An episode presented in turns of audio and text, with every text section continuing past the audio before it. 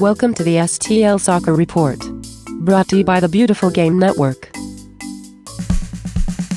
Hello, everyone. Welcome to STL Soccer Report. It has been a while, and uh, I'm only coming at you now because I got a really, really good interview. Uh, that is one with Blake Decker. He is the director of the Academy for St. Louis FC, uh, the newly formed St. Louis FC Academy, which combines Collinsville and the St. Louis Scott Gallagher on the Missouri and Illinois side. Um, pretty cool stuff going on there, and we talk about everything. It's a long interview. Uh, we talk about everything I think I could keep, come up with, and I think we could have gone longer, but um, for your sake, I think it was about 45 minutes long. Uh, but definitely, if it starts getting boring at the beginning for any reason, um, I really geeked out pretty deep, and we talked about a lot of different things. At least hang on till the end where we kind of talk about, you know, the debate of how you can academies can sell on their player, the recent lawsuit that happened with involving Yedlin and Bradley and uh, everyone um, in the academies in the in the United States uh, with FIFA facing MLS and all that. Uh, we talk about that. And if you don't know what I'm talking about, it explains it. It's something that everyone should know about United States soccer uh, if you're a big fan of even just USL. It's something that is going to affect um, players coming up to our senior team, which is on the USL level, and uh, including Josh Sargent, which we also talk a lot about in that situation. But um, definitely listen to all of that interview, even if you miss everything else. But let's talk a little St. Louis FC before we move on. It's just me today, Phil, but um, I want to mention a few things again, I don't I don't like to pick out things that the team is doing wrong and just go off on the team or even go on you know go on about how good they are because I'm gonna get some of that stuff wrong. I'm no expert, but I do like to throw around like up options and, and opinions that could be um, from all different angles, and so. I want to talk about, you know, it's been a, a, rough run, a very, very rough run, a really crappy first half of the season for sure when it comes to results. I think we can all agree on that. And so let's just talk about it. Um, sad and hopeful is what I'm choosing to feel about the season so far. Uh, very sad, very sad. We got a couple of good games at home that were really, really exciting. And then just really nothing great from that point on a lot of draws against teams that were kind of exciting, um, and then some losses to some teams we shouldn't have lost to. A couple wins that weren't just absolutely selling me on the team. You know, the one in Pittsburgh was kind of nice, uh, but really we've not seen a turnaround, a, a, complete turnaround, with exception to when Tampa Bay came to St. Louis uh, a few weeks ago, which was an incredible game. I think it's one of the best the teams looked this year, especially when it comes to uh, heart of playing. And we're going to get more in depth into that in a minute. But sad and hopeful is what I feel about because it's been terrible after a couple of good home games. Uh, but we've seen hints of, of things maybe working, um, some corrections that seems to have made a dent into the way uh, the turnaround that needs to happen which I think we all agree we all thought was going to happen at the beginning of the season with the uh, hiring of Preki coming in. Um, but I think we've seen now that it's not just a coach hiring that's going to turn everything around. It's there's a lot more that goes into it. So let's talk about that. Um, let's talk about Preki first, honestly. Um, if we assumed the absolute worst here, okay, um, you know, there's a quote in the last episode of Game of Thrones about assuming the very worst in your opponent and and what could hurt you the worst. Well, let's think about that for a second. In uh, in Preki, the very worst could be that he spent a year and a half away from the game and let's be honest, we're going to say this a few times today. USL has improved insanely um, in, in, its quality of play, its level of tactical awareness, um, its level of of just being um, clinically more sound. Uh, interestingly enough, um, fitness has always been there, and so you could take a look at Preki and say, is his his tactics are his tactics a little outdated?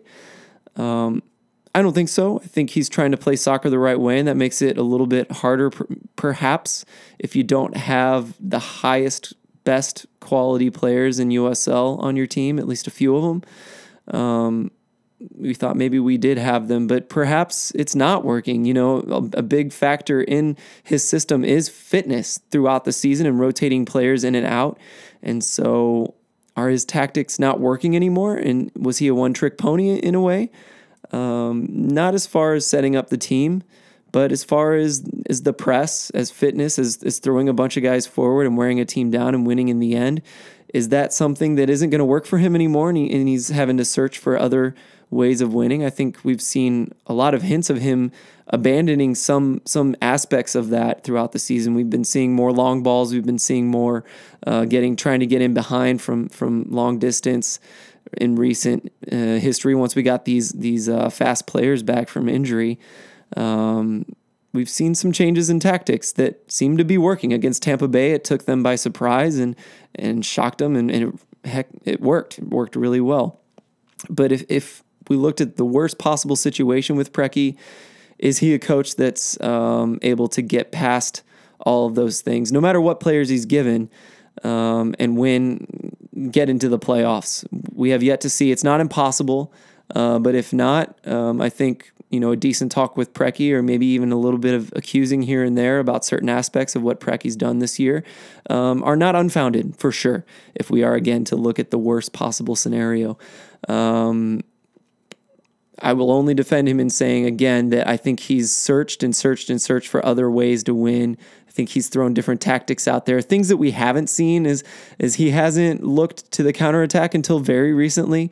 Um, there, the whole bunkering hasn't happened at all, um, and countering in that way hasn't happened in the least. Um, I've seen him throw try the target forward thing out with Tyler David and and obviously try to win on set pieces. It's been a big part of, of trying to win. Um, and so that makes sense when you don't have fast guys, when you're being able to score goals through play, through run of play isn't working. Let's try to get the ball in the box and, and get it in. Um, I'm sure he didn't even enjoy that, but he did try it several times. So, you know, he's trying what he can do. Uh, you don't want to move it around too much. You don't want to switch up styles in the middle of a season at the wrong time, as we saw with Dale Schilly against Tulsa, trying to throw three in the back, um, and it just absolutely backfiring on him, and he got just completely obliterated for it um, online. So, anyway, we've seen both sides to Preki. He's not throwing the towel in. He's still trying. He's still pushing his players. He did finally kind of sell them out and say they're not doing what I said um, after uh, a recent loss. Gosh, I can't remember which game that was at home. Uh, really embarrassing loss to Pittsburgh is what it was. Um, so he's frustrated. Obviously, the players are up, are frustrated and, and disappointed. I, it looks like disappointed in themselves. Uh, but that's enough about Preki. Let's talk about um, the GM and the players. Okay, a lot of people have, have thrown out that the GM hasn't done his job. Again, let's look at the worst possible scenario. Uh, last this is the third season in a row of of not succeeding. This is the third season in the row of maybe it's not getting the right players in. Maybe that's for the coach. Maybe that's for tactics. Maybe he's uh, telling you know people below him this is a certain tactic that I expect you to run or a certain formation or maybe some things are coming down from Jeremy Alumbaugh um, that haven't been working. Um, perhaps he's not able to keep up with that um, rise in talent year after year after year. Perhaps he's just been one step behind uh, the rise in talent in USL every single year. We've had some really talented guys, some big names coming in who have been proven in the past. Uh, for example, Volesky and Angulo have both had really good seasons. Volesky has scored, you know, one every two or three games um, on average uh, throughout his his uh, professional career in USL. Uh, Angulo has proven he's gotten, um, I believe it was MVP one season with um, with Pittsburgh. Gosh, and then he went to NASL and was successful there. So you know, it would be only expected that he would be able to do well here. So we had these two proven number nines up top that we could choose from, and any mix of midfielders and, and center backs and and fullbacks behind them. Uh, but perhaps it's still not good enough. Perhaps the level needs to be risen higher to maybe the amount we're paying these guys, the scouting that needs to be done, which is hard to do on such a small budget. Um, there are no official St. Louis scouts that I know of. We talk about that in the in the following uh, interview about uh, the academy trying to dabble in getting their own st- uh, scouts for local players. Um, so scouting is a tough one in USL in general, and so uh, maybe we're just not getting the right guys in, um, and maybe that's Jeremy's fault. We don't know which players Jeremy has brought in. On top of that, we don't know which ones uh, Preki has brought in. So let's defend Jeremy and say maybe Jeremy brought in some guys that were right. Um, and they didn't mesh well with the guys that Preki wanted to bring in.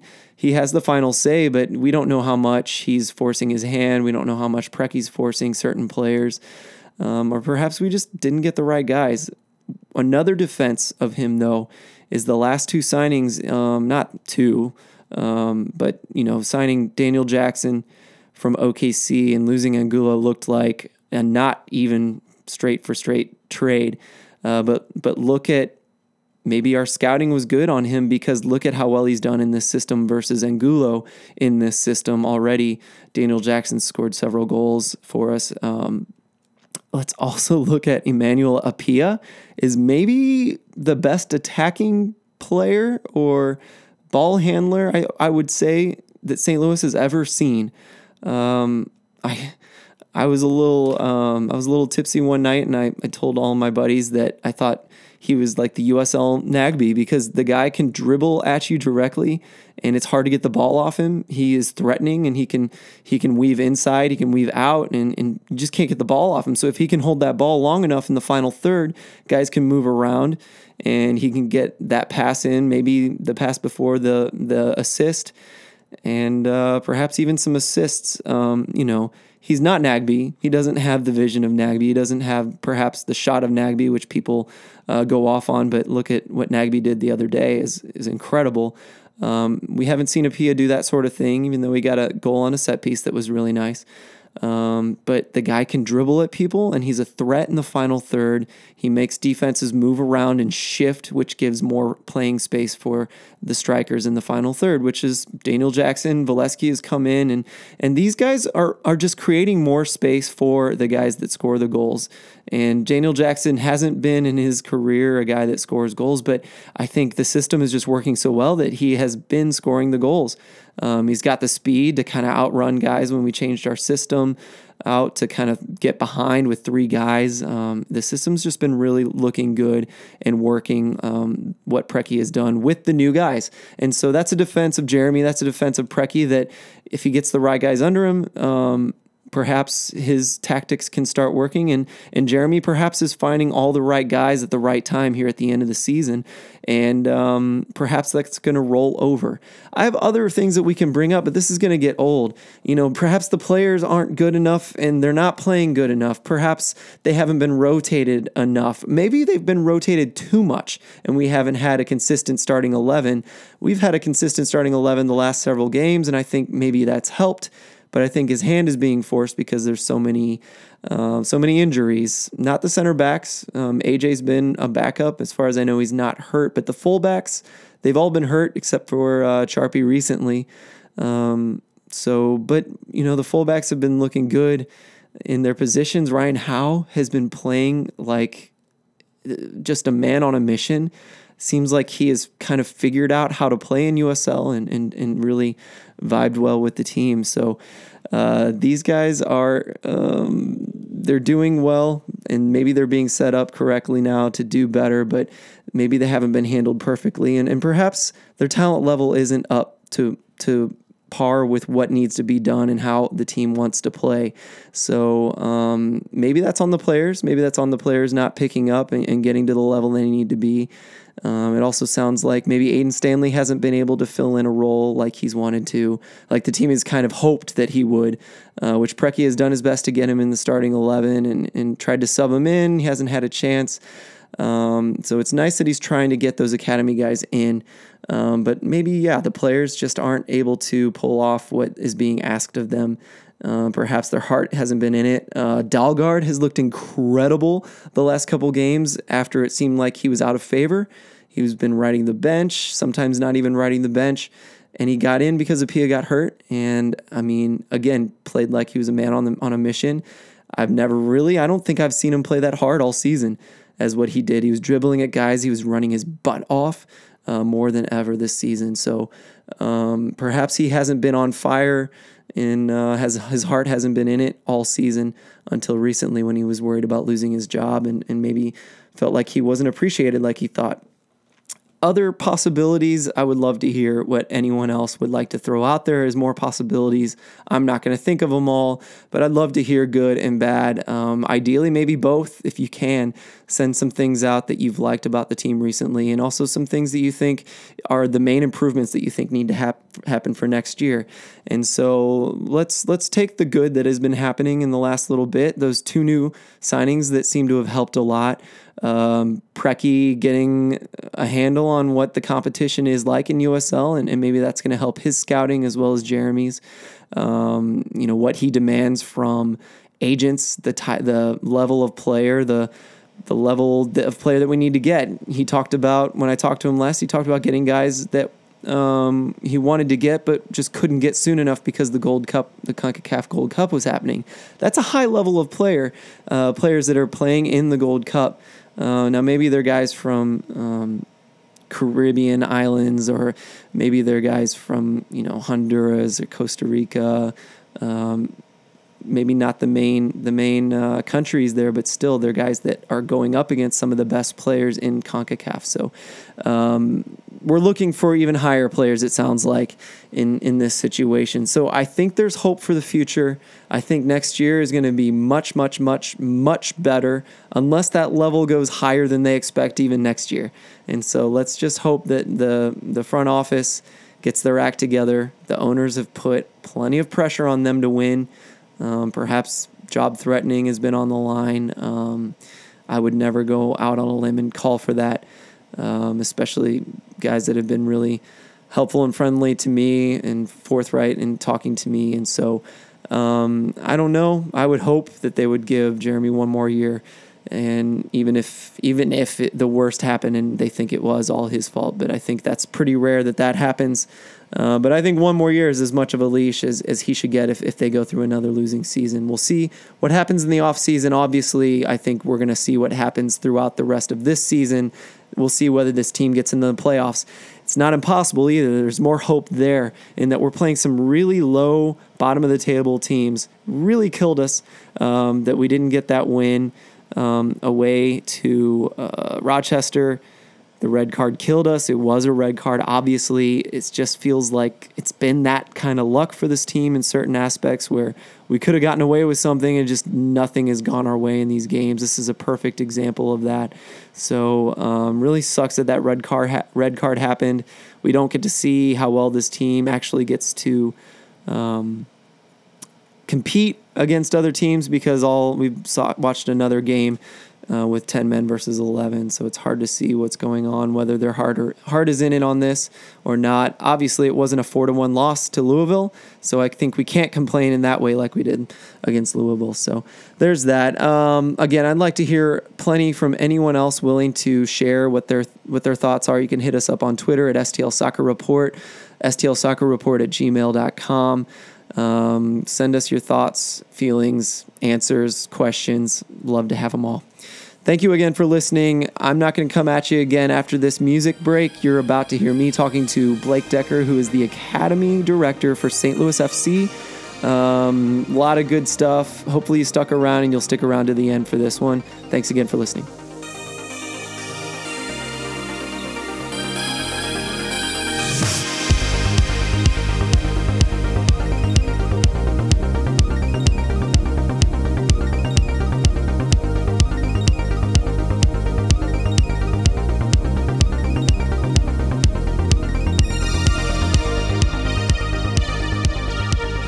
Back to the show. Uh, this is Phil here, and I'm talking to Blake Decker. And Blake is the Academy Director for St. Louis Scott Gallagher over the entire umbrella, correct? Well, yeah, technically now St. Louis FC uh, Right. since uh, since we merged the two academy age groups, 15 through 19. So Definitely, and we're going to get to that. Actually, Okay, we'll get all right. specific, but let's just start with you and your history. When did you join the club? What did you do before that? yeah, so I've been with the club uh, since 2006. Uh, although at that time it was uh, Metro United, so this is this is pre-merger, um, which happened in 2008. But uh, I'm I'm originally from Chicago um, and had been coaching up there. Um, and my wife is from this area, so we moved down here in the fall of 2006. And I joined uh, Metro United at that time, I coached in uh, in the U16 age group, uh, and was also teaching uh, in Belleville West. So I taught for uh, for five years as a classroom teacher. Uh, but the year after I arrived here was when the academy first started. So good timing for me. Got in with the club. The following year, the academy started. And Dale Schilly, who was the program director at the time, asked if I wanted to be a part of that program as an assistant coach, and been uh, been with the Development Academy ever since. Uh, that's great. When did you play? I assume as a as a. Did you get to the pro level, or how far did you go? No, no, never professionally. Uh, up in the Chicago Metro Leagues was as far as I went after college. Uh, played uh, youth for Chicago Magic uh, and uh, um, up in Chicago, and then collegiately at Westminster College here in uh, in Missouri, uh, in Fulton, Missouri. Oh, great. I've been to that school actually, Yeah. Westminster. Um, so we'll talk a little bit more about the Magic. Maybe we'll touch on that a little later. But um, Scott Gallagher, tell me about that history as far as you know it. At least there's a lot there from the '70s, but um, how did that kind of come about and all the mergers and things like that? Yeah, so I mean, obviously, in, in growing up, it was uh, it was a club that we always saw at regionals uh, on a, on a regular basis. Um, being uh, being from Region Two up in Chicago, and uh, between you know Busch Soccer Club at the time and Scott Gallagher, it was you were you were you know guaranteed essentially to see one of those two teams if you won your state championship and made it to Region uh, Two event. Um, so. Uh, obviously, you know St. Louis um, has had a long tradition, and it, it provides uh, it's, it's an interesting environment because you have here players that have parents and grandparents that have played the game, um, which is different than, than other parts of the country. Um, so it adds a, a different level uh, dynamic um, to the environment here. Um, but you know, I think one of the uh, one of the strengths that, that we have um, in the organization St. Louis Scott Gallagher is that in, in 2008, um, you know, you had three individual clubs and three individuals, very good soccer people, uh, all of which who could be successful in their own right and could have stayed separate and been very Yeah. successful in their own right, came together um, to try and build something uh, really special. Um, and that's obviously our mission statement to be the best club in the country um, is what is what drove that and what drives us today. Yeah. A lot of big things there that we're talking about the history and this club's been around so long you know at least in, in some form or fashion. And uh, you know we get these brand new academies popping up and so um, you're competing with these mls t- you know academies and on all that kind of thing. And so people don't realize how good a thing we have going here in st louis to have that history and, and that experience um, for being along, around so long. So you've got a lot on your hands. And so um, let's talk about what you like to build up in your players in your academy like what are the focuses that you have is that something that's been built over over the years in the history and, and the style of play and all that kind of thing Yeah, so I mean, I think you probably have two. Um, you know, you have two phases. You have a phase where we didn't have a first team, um, and so you know our goal was to develop players to their maximum potential. But we knew at the end of the day that uh, at 18 years old, we were going to be moving them on to somewhere else. Um, which is usually college at that point right Correct. Yeah, uh, and then you know traditionally the pathway was from youth to college, and then hopefully to, to professional. But at, at that point, um, you were you were developing them for somebody else's first team. Yeah. Um, and then you know with the acquisition of, uh, of St. Louis FC in 2014, um, now our mission changes a little bit in that we we do have a, a complete pyramid uh, to start to develop our, our own players for while you have two different phases at, at the at the end of the day, uh, the thing to stay, you know, uh, I think consistent is that we want our players to be tactically flexible. Um, we want them to be able to play for any first team, for any coach, um, and so as we develop our players. Uh, it's it's principle based in that, or, or game intentions in that there's there's certain things that, that we want them to be able to do, um, and regardless of the situation, what system they're playing, what system uh, the other team is playing, that they're able to interpret that and then make make good decisions. Uh, because we don't know if they're going to be playing for this first team or another first team, or who the coach is going to be in three and four years. So we, they need to be versatile and flexible in that way. Yeah, so tactical flexibility, smartness, I imagine. Mm-hmm. Yeah, The correct. basics, technicality, Yeah. um, passing, things like that. Um, I did talk to all the academy sign guys that were in camp at least when I got to go down to Florida and talk to Okay. them. And so they were talking about how I forgot the name of the coach now, but um, learning a lot of 1v1 tactics. So that's something that um, at least you have a specialist here maybe to teach those guys that kind of thing. Yeah, absolutely. So, so we want to develop the individual player in the context of the team, um, and so uh, the the individual. So the, the two are always linked. Uh, You can't just develop the individual, and you can't just develop the team, um, because the two are, are really inextricably connected. Um, so we we do focus on uh, players being able to to survive uh, individually. Um, and, and always um, within the context of whatever their functional role, responsibility, positional role, however you want to say it, is within the context of the overall team. Yeah, and um, I don't have a perfect vision of what's going on in U.S. soccer, uh, but it seems like there's been a development in the style of play in, in U.S. soccer, as there will be anywhere in the world. But um, you know, you hear a lot about U.S. soccer being, you know, kind of a launch it down the field, chase it, have the the target guy to, to knock it in, and now even in USL you're seeing um, different styles. You see that, but you also see possession soccer, which Preki has brought here for sure in certain ways, and um, you see all kinds of counterattacking things like that. And so, is that you know you want your guys to be able to change it up from team to team, but is there a focus for Scott Gallagher as far as what style they play in competition, or Yeah, is it depend on the team and the coach? Well, I think I think it depends. It depends on the, the stage of development that they're in. Uh, obviously, you know, a U twelve is different than a U nineteen. Um, but in general, I would say that we want to be as best we can to dominate the the ball, to dominate our opposition through possession, Yeah. uh, possession in their half of the field. Um, yeah, it's great to be able to knock the ball around the back, but the goals get scored in the front half. So we want to be good enough that we can dominate them in their own half of the field, um, and that's that's the end all goal uh, Yeah. where we're where we want to try to be at. And I heard accusations. I have no idea. I'm talking to you now, so I can Sure. get the first word. Yeah. Um, accusations to last season, rather, Mm-hmm. and the season before that about it being a Scott Gallagher style to do this back pass thing and hold it. You know, have the uh, possession, but hold it in the back until you can push forward and get that that correct attack that you want. Is that something that was legitimate? Not so much. Did you change it at some point? No, no, I don't think I don't think there's been a there's been a change. Uh, Um, but again, how it, how it's interpreted at different age groups is, is going to be differently. So, you know, the first thing that you have to teach players to do is to be able to, to possess the ball. Um, that's that's the first thing that they have to be able to do, and then you can start to teach them about tempo, mm-hmm. and then you can start to teach them about when to play forward versus when to circulate the ball sideways or backwards to try and find an opportunity to play forward. So, I think there's a progression that takes place, and, and maybe if you walk up to a field at a certain age group, it may mm-hmm. look like that. Sure. Uh, but I think it's just part of the continuum as a part of that developmental process. Thank you. I think that clears things up, at least for you know, what people would talk about in the past. Um, uh, let's talk about the pyramid of St. Louis FC itself. Had the academy for years, and then they go and add a Division three team. That uh, then they add uh, the under twenty three team uh, was acquired um, last season, and so now USL is Division two. How does that apply to the academy and your goals in, in getting those guys in? Um, tell me about you know, what age group you'd like to have goals set for these guys to maybe make those teams. Yeah, so I, I think um, I referenced before our mission statement is something that, that we talk about on a regular basis, and every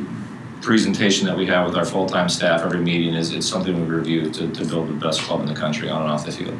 Um, and so that was that that was a big part of our decision making when we decided to add the first team. Uh, we felt like St. Louis deserved outdoor professional soccer. Uh, we felt like, from a club perspective, that at the time we were the only ones that were in a position to do it, um, and we wanted to, to bring it to the community. Um, as well as provide uh, top of the pyramid for our players. Um, so around that same time, um, we started talking uh, to each other, Kevin Kalish and myself, uh, about you know what effect that might have on, on the academy structure. In the in the old model with only two teams, where as we talked about before, the end all be all was them to college, and then hopefully from there they're able to take a step to professional. It made sense to, to have two academies, but with a first team on top, then we, we started to think, okay, maybe um, it doesn't make as much sense anymore. Um, so that was in the, the fall of 2014. Um, and so we talked and we, we decided at that time that, you know, it's probably something that we would do down the road, but it wasn't something that we were quite ready for. We wanted to see first season of the first team, how things played out, and, and go through that. And so what we saw in the first uh, in the first season is that you know by July or August we had our first academy player uh, in the in the first team in the training environment. Um, the following year we had four players in preseason, um, two of which stayed and eventually signed uh, to professional or to amateur contracts. I'm sorry, the uh, academy contracts. Um, and then at that point that we saw that this was happening, we said, okay, let's start to, to really build these pieces underneath the pyramid. Um, as we were in those discussions, we had the opportunity to add the, the PDL. Uh, so they came to us and we're, and we're looking for uh, a franchise here. We are fortunate in that uh, the one in Springfield, uh, two weeks before the season, was not going to be viable. Um, and so we saw that as an opportunity, knowing what we were doing with the academy, to add that step uh, because it's still very difficult for a 17 year old to make the transition um, into the first team, and especially from a games perspective. Um, and the PDL provides that in between step where they can play against men. It's a little bit of a lower level, but they can get games in that environment um, while they're training with the first team. Um, and so now uh, you fast forward to this fall. Now we feel like we've uh, completed the pyramid uh, by bringing the two academies together, 15 through 19. Uh, the PDL, which you know we've had a number of players, um, Josh Sargent, Aiden Stanley, who's a regular in the first team now in the 18, uh, Jack Mayer, who's on an academy contract, uh, Mateo Kidd, who's at SLU now, uh, but was training with the first team. So we've had a number of guys now who have used the PDL as their step into into the first team. Uh, and our hope is that by bringing the best players together at 15 and above now, that we're going to increase that from maybe one or two players a year to three or four players a year that have a chance to take that next step. Yeah, and um, this is, I mean, it's really exciting to see those opportunities being given these kids and, and what that will produce in maybe five or 10 years, even um, being able to play on that higher level. Uh, let's talk more about, um, first, actually, let's talk about European partners because I don't know how that works. I don't know if it's just a voluntary thing where the kids kind of volunteer to get sent to these, these two possible academies in uh, Europe. Sure. Uh, but let's talk about that a little bit. How Yeah. So, so you know, I'll speak uh, probably most in depth about uh, the relationship that St. Louis Scott Gallagher, Illinois, has with Feyenoord, uh, because my, my previous role was as the academy director in Illinois, uh, and as the director of coaching in Illinois. Um, so I'm, I'm most familiar with the inner workings of that one. Um, but uh, that really stemmed out of, uh, again, this idea that we were developing players, um, we didn't have a first team, and we wanted that next level type experience for our best guys. Uh, at that time as well, uh, when we formulated that partnership, the U14 Academy did not exist. Um, so it was the, the development academy started with the 16s and the 18s. We didn't have a, a development academy for the 14s, and so we were looking for something of an international experience for our, under 13s and 14s um, to try and open their eyes a little bit and give them a, a different worldly experience uh, as well as a soccer one. Um, so we started taking teams over to, to Holland, uh, to Rotterdam uh, with Feyenoord. And after two trips over there, uh, we started talking with them about potentially a more formal partnership. Our goals were, and, and Dale and myself, we had spoke with a lot of different clubs uh, from probably 2012 on. Um, and every single time at some point they wanted to sell us t-shirts and they wanted to do camps. Uh, Yeah. And that's not what we were interested in. Interesting, yeah. Yeah, it's not what we wanted. Um, you know, we wanted something long-term, substantive, and we wanted to be able to uh, provide our, our top players with a different experience. We wanted an international experience for teams at specific age groups, and we wanted our best coaches to be able to continue to grow uh, and educate themselves in a different environment. Um, and so, essentially, that's what we built with Feyenoord. Um, you know, we send our 13s and 14s over there every spring we send uh, two players um, over in the fall and two players over in the spring, and they train for a week with uh, the appropriate age group over there. Nice. And then accompanying them uh, are two coaches that, uh, that go over there, and while the players are training, the coaches are doing internships and educational opportunities over there. That's great. Yeah, so it's uh, they're they're uh, been great partners, uh, and and yeah, the the benefit has been exactly what we wanted. Uh, so very happy with that. Um, on the on the Missouri uh, SLSU Missouri, in their partnership with Roma. Um, is uh, is partly uh, through uh, Nike Premier Clubs, um, and there's there's several other uh, Roma partners in the U.S. Um, and they've uh, they've done similar situations where uh, coaches can go over there for coaching education. Um, they've also done uh, some things with the Mel Cup and, and other areas there where they pull the best players from the different Roma clubs in the in the U.S. Um, to go compete uh, in Europe in specific competitions. Um, they've also added some value domestically uh, by bringing together those clubs uh, to, in the U.S. So in December, they hold an event down in uh, Florida where those clubs can go for their U12s and U13s uh, and play and be scouted by uh, by Roma staff.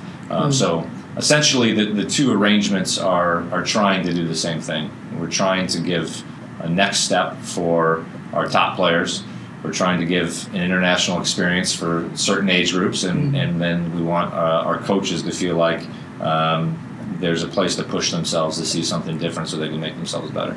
Yeah, and that scouting opportunity sounds like a pretty good one as well. On top of that, and especially in Florida, there's obviously tons of scouts down there ready to go. So I imagine Absolutely. everyone kind of comes out to that. Yes. Um, Yeah. so yeah, well, speaking of that, I almost forgot to ask about this anyway. But national team, there we have guys all up and down uh, the, this academy that are kind of touch and go with the, the national team. How does that work? Do they just obviously you're a big name at this point? They just send scouts up here to see them. So, so our development academy games, uh, I would say, especially at those age groups, if you're you, you look at 15 and above, um, I would say on average you have about 70% of those games are scouted uh, by either uh, full-time national team scouts or per diem scouts uh, in the market. Um, so. The, one of the benefits of playing in the development academy is they have an opportunity to be seen on a regular basis by individuals that are directly in contact with the national team. Obviously, we have the, the showcase events that they do as well, where their entire national team scouting staff is there. Um, and so, you know, the process works a little bit differently for every single player. Um, it could be that uh, that we're in communication with our technical advisor uh, about a player that, that we want them to keep an eye on. It could be that a scout, when we play against the Chicago Fire at Toyota Park up in Chicago, that's there, likes a certain player. Um, it, it could be that they like him so much that they immediately make a phone call, or it could be that they write his name down, and then when we're in Sarasota in December, um, you know, Brad Friedel or John Hackworth or whoever the appropriate national team coach is is going to come watch that guy, and, and if he does well, then then maybe there's a next step for him. So the exposure and the opportunity for these guys is is tremendous. No kidding, and it's it's paid off. We've got you know a few kids that have you know Stanley and Mayer. It sounds like have both had some experience this year. Correct. Um, are there other guys in the younger groups that have? Uh, you know, obviously Josh Sargent's in with the with the 17s and, Sure. and preparing for the World Cup, um, and we've had uh, a number of guys in the in the younger age groups um, that uh, that have had opportunities. So we have a 2002 Kuzri Wan Kamal um, who went to a futures camp last year. Um, and Vincent Fusatola, uh, who's a U16 now, uh, was in was in camp a few years ago. So there's a there's a number of guys. I think the important thing for for everybody to understand, including the players, is that there's a it's a long term process. So if you look at if you look at somebody like Jack Mayer, um, who was kind of on the radar as a as a 13 year old in some of the market training centers that they used to do, um, and uh, and then from you know 14 till about 17. Um, there was there was nothing, um, but his name was still kind of on a list and still being watched.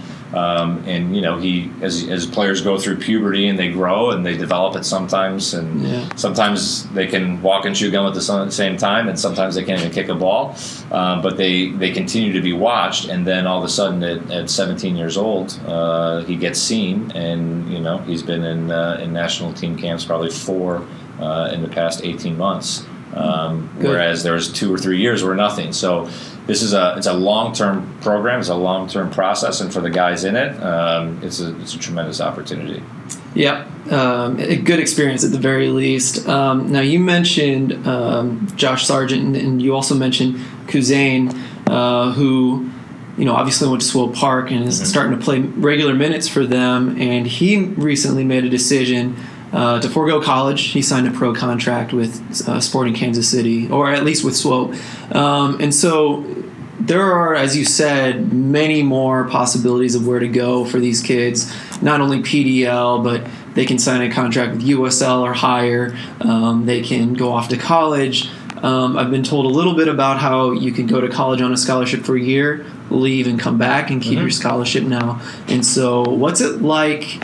Um, counseling these these kids are about to be grown adults leaving home choosing a way of life you know Kuzane made a big decision to skip Yeah. any scholarship you know op, you know regular easy scholarship in the future to go pro so um, have you had some of those conversations Yeah, yeah, we have. And before I go in, I gotta I gotta give props to the little man. So Kuzri is Kuzane's little brother. Oh, pardon me. Thank yeah, you. No, Thank no you. problem. So don't want him to feel left out. Yeah, yeah, Um, yeah. But uh, but yeah, certainly uh, certainly with those guys. Um, yeah, it's it's difficult because the the game is evolving in this country, um, and um, but it's not fully developed those pathways. So you have to Mm-hmm. be careful, um, and and they have to be um, they have to be cautious and they have to be skeptical. They have to ask the right questions. Um, Yeah. And so it's a dangerous business i'm reading a book right now about that about how crazy you could be taken advantage of even at a young age and so Yeah. you, is that something you have to watch out for these guys too Uh, Absolutely, absolutely, because you know, and and understandably so. In that, at the as you start to talk about professional soccer, it's uh, it's the results on the field that, that matter, and you have to produce. Um, And it's a difficult transition for a, for a youth player into into that environment. So they they have to be careful.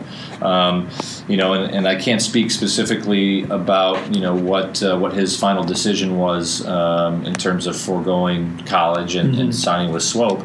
Uh, but I do know that you know uh, he and I have a very good relationship. I've known him since he was 11 years old. Coached him for a lot of years, um, and he weighed the decision when when he left uh, here to go there very heavily, and we were involved in that process and and counseling him and talking with him and asking him questions and asking him to ask questions. And at the end of the day, um, you know, I'm comfortable that that he made a decision that he felt was best for him, uh, and that he made it with both eyes open. And that's all we try to get the guys to do. Yeah. Um, whether it's with our first team or college or somewhere else, is that we, we want them to go, you know, eyes open, not eyes shut. Um, and as long as they do that, then it's their decision, and they can feel whether it works out or not that they they took all the information, they weighed it, mm-hmm. they didn't react emotionally, and they made a decision at that at the time they thought was the best for them. I've gotten that vibe because I asked around when he did leave, you know, about why and what reasons. And, you know, I didn't get a lot of information, but I did get the vibe that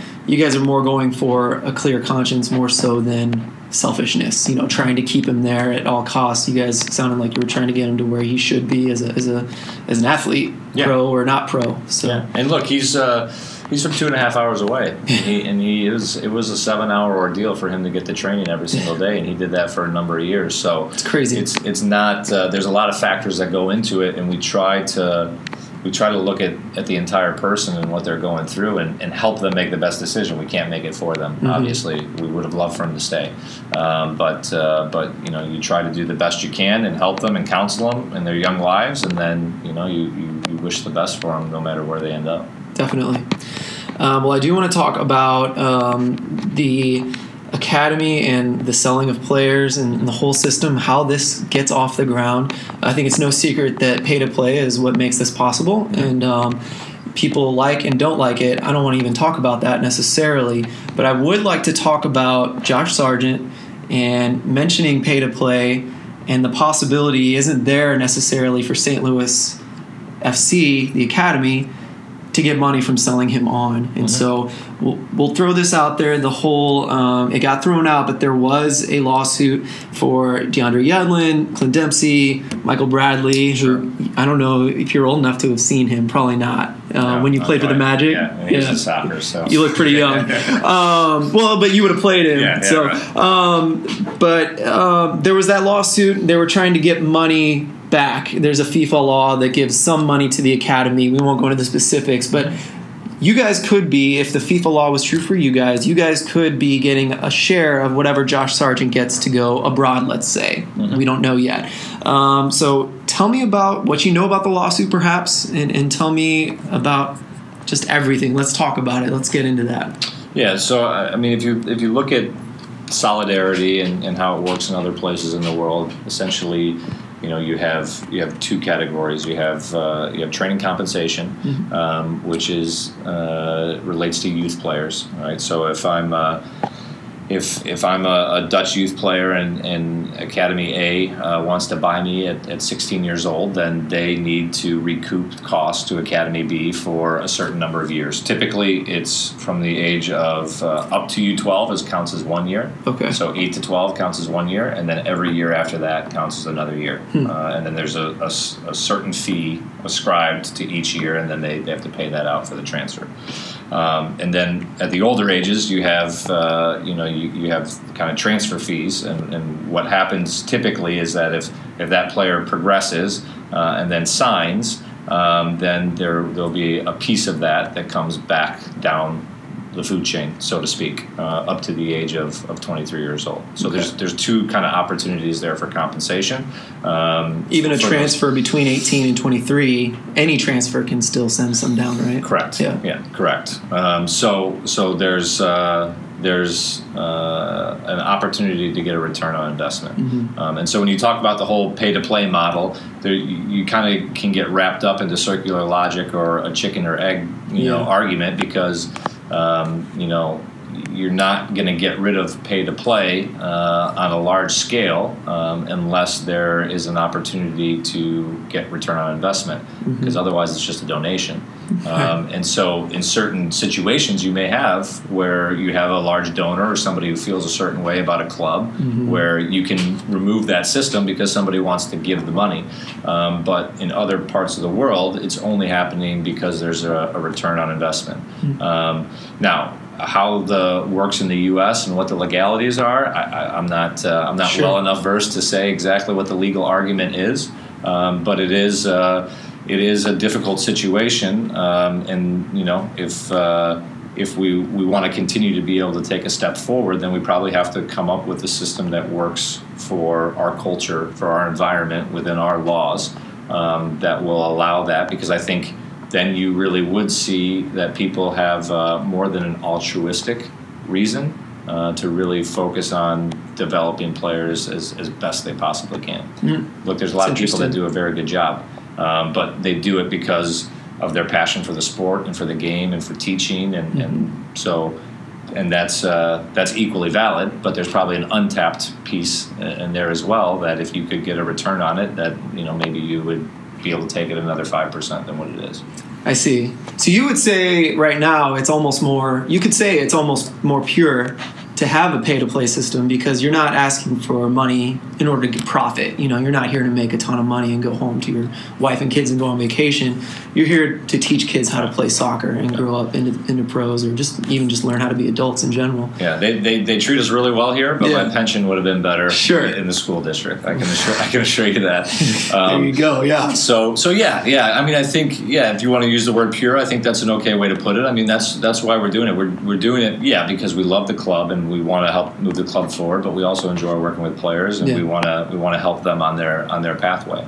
Um, so you know uh, in in that in that case uh, you know maybe things are, are getting done. Uh, but as you as you have kind of these arguments about pay to play and this and that without without kind of uh, that uh, compensation regain, it's going to be very difficult to wipe out the pay to play system in, in any large scale in the country. Yeah, uh, I, I think that's definitely believe. Everyone believes that's true for sure. Um, so quickly, St. Louis FC, the combined team, Mm-hmm. is that pay to play? I think people have been wondering that. It is. It is. It is. It yeah. will still be. Uh, it- yeah, and uh, you know, with that said, we uh, we subsidize, Sure. um, so they don't uh, they don't necessarily pay what it costs. Mm-hmm. Um, it's one of the you know one of the values of, of having a large club and having a first team and, and having you know um, a big organization. But yeah, at the end of the day, they still do. Um, and you know, the reality is that at a lot of MLS clubs, they also still do. Um, now they probably subsidize more than what we're able to because of their organization. Um, but I think it's a little bit of a, a myth that uh, that it's 100% free, even at some of those other organizations. I see. Some are. Because I have heard people say aren't. DC United's the last one standing that charges, but that's probably not all true. Maybe fees or when you say equipment. yeah, when you say charge, it, it means you know, are you paying full cost or are you paying partial? But there Mm-hmm. there are certainly a number that that kids will pay up to two thousand dollars um, Okay. as well, which Makes y- sense. Yeah, I mean, is is look, they're subsidizing a great deal, Yeah. uh, but it's still a pay to play model uh, within uh, within that structure. Okay, and then uh, kind of two more thoughts on that subject. If if you could say develop a model, even if you lost out on Josh Sargent, let's wipe that clean. If you could start today and you could knowingly raise up a bunch of players that could possibly get you a signing fee, right, returned back to you.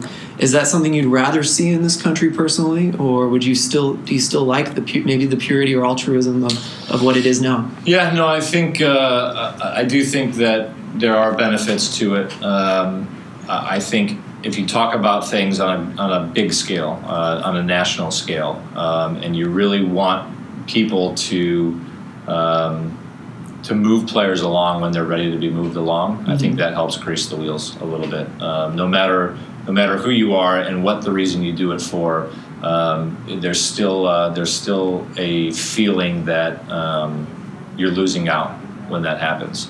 Um, and part of it is because you're not a part of the pathway. There's no there's no control over the pathway. It's something that we've tried to do with our affiliations, uh, with the different organizations that we work with, is that when when clubs feel a part of the discussion, when they feel a part of the player pathway, then uh, then they're much more likely to make a decision that's in the best interest of the player uh, versus the club. Uh, and I think moving towards a system like that is is going to get you closer to having those types of dialogues between clubs. Yeah. And I think that it look it happens. There's there's good people out there. Um, players get moved along when they need to be, but there's also some that don't. Sure. Um, and I think that is a stumbling block to it that we could remove if we had a, a situation that was set up, maybe not like Europe, but something that works for the U.S. Cool. And then uh, before we kind of finish up with one last question, if you had a blank check, right, with Mm-hmm. this academy, you could do any damn thing you wanted, okay? What would that be? Would it be to be able to have these guys here all the time, to school them here and keep them here, build new facilities? What would be kind of the top, maybe let's say, top three things you'd like to do with this club if you had a blank check? Yeah, so I think uh, you hit on it. Contact hours. Um, So being able to provide more contact hours with them, um, and being able to provide them with a better, uh, a better all-around life. Um, so right now, our guys go to school in the morning. Um, they get done with school. They come to training, uh, and they go home, and they have to do their homework, and they go to bed. Um, so. You know, How many days a week is that? Uh, with our 17s and 19s, five days a week Wow. uh, with our with our 15s and 16s, four days a week, um, Wow. and you add games into that, and it's five and six days a week.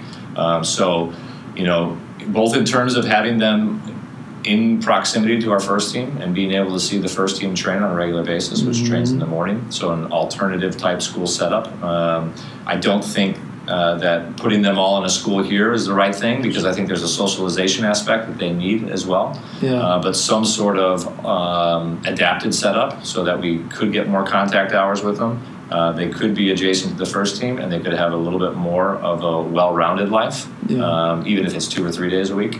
Um, I think the second thing is um, homestay and creating a housing uh, setup. Um, even for our, our players now, because if you look at uh, trying to do an adapted schedule, we have guys that come from Peoria. Um, it's a solid three hours uh, if we're training over at, at Coeur here at the park, um, one way. So for them to get here on a regular basis, they have an even more difficult time having a, a balanced life. Yeah. Um, so being able to set up something for those guys to be closer. Uh, and then eventually, hopefully, to, to reach out even further um, into areas where there aren't development academies because there's good players there Yeah. that shouldn't be punished by virtue of the fact that they were born in Tennessee instead of St. Louis. I just Uh, saw a Farmington FC sticker on the way here. Yeah. You know, I'm like, Yeah. where does that kid play? Who sees that kid? Yeah. So, and we have players from Par- from Farmington Okay. that, are, that are in the academy. So, Wow. so to, to be able to provide those types of experiences and opportunities for those guys, Mm-hmm. um, and and not have it be prohibitive because of where they were born, um, would be would be a third one or a second one. And then for the third one is. Uh, you know, for us, is is building out uh, a true scouting uh, department. So Yeah. uh, we've I had an opportunity last year to participate in uh, an academy director course with U.S. Soccer, um, and so we visited a number of academies. It was a, a year-long course. We spent time at Werder Bremen, uh, FC Midtjylland in Denmark, Bremen's in Germany, but also MLS academies in the U.S. and, and other top academies. Um, but the the biggest thing from what I saw when I was in Germany or Denmark or at, at Feyenoord um, that we miss on in the U.S. is is real scouting. Um, typically, it's dual roles. It's our coaches. If they have a game, they stay around afterwards and look, and um, and so it's it's there. It's getting done, but only partially. Yeah. Um, and so by truly knowing that you have the best players in your region, uh, because the best players against the best players make better players. Um, Yeah. And so for us, that's uh, that's that would be an important step. I think all up and down the pyramid, people talk about how bad scouting is in the Mm-hmm. U.S. If we're honest with ourselves, Yeah, so absolutely. um, that's a really good one. That was a good one to finish on. But let's um, finish up though with what is the plans this season for you? What do you have ahead of you? The season's recently started, correct? Correct. So yeah, what's coming up? So, so we started about uh, three weeks ago. We took the guys to Principia College uh, up in Elsah, beautiful campus, and uh, limited cell phone service because we're out in the Nice. middle of nowhere. Good. Um, so we wanted to do that as an opportunity to kind of jumpstart the relationships because the reality is for our, our U19s, they've been playing against each other for, for 10 years in some cases. Um, so we wanted to use that as an opportunity to, to really speed up that process. Um, and we've started now with uh, with preseason games. Um, we had a team from Tennessee in town two weeks ago. We went to Sporting Kansas City last week, and then uh, a team teams from Tulsa coming up. Um, and then we have a weekend off, uh, which is our last weekend before we really get started with the regular season. Uh, September 10th up in Chicago against Sockers FC. Nice. Um, so so we get rolling there. I think for us the biggest thing this year is, you know, um, obviously um, it's uh, it's different. Uh, the guys are are in different situations. Um, we took the best players from two different academies. They're all used to being the best players. Um, they're all used to being in the first eleven. awesome. Um, but there's 19 on a roster now, so you, you can't play all 19. Um, so for us, it's going to be working through that process with the guys, Oh, um, yeah. and we know we know it's coming, um, and that's it's good. They know it's coming too. Um, it's a part of the process, um, but just making sure that. Uh, that we help them and support them and make it a positive thing, uh, Yeah. because, like I said, best Which players, best players, better players. Yeah.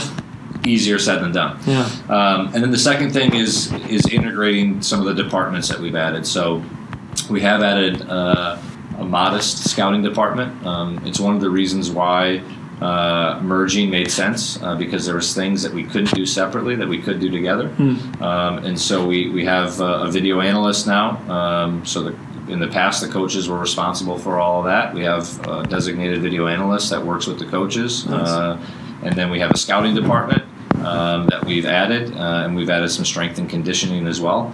Um, so, so a major goal for us is just making sure that we can integrate all those departments before we hopefully add some of the things I talked about with the blank Sure. check uh, in, in years years two and three. Uh, and I think for us, you know, we want uh, we want our guys certainly at 17 and 19. Um, we want them competing in the best possible games at the end of the year, which is the playoffs.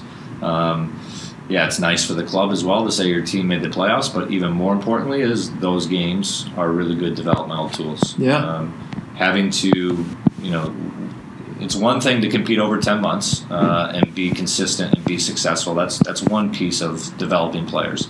It's a, quite another thing to be in a group of four uh, in a high pressure situation and be able to say you have three games, group of four, be the top one at the end of it.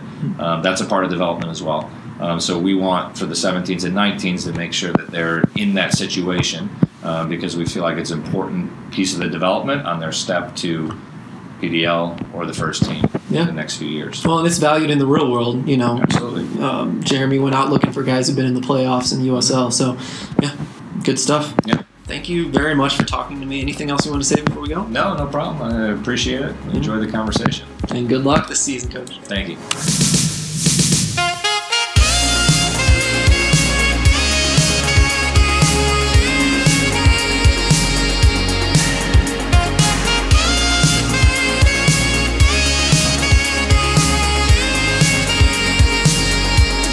Thank you for listening to the STL Soccer Report, brought to you by the Beautiful Game Network. You can find us online on Twitter, Facebook, bgn.fm, and stlsoccerreport.com. If you have any questions you'd like read on air, please send them to stlsoccerreport at gmail.com.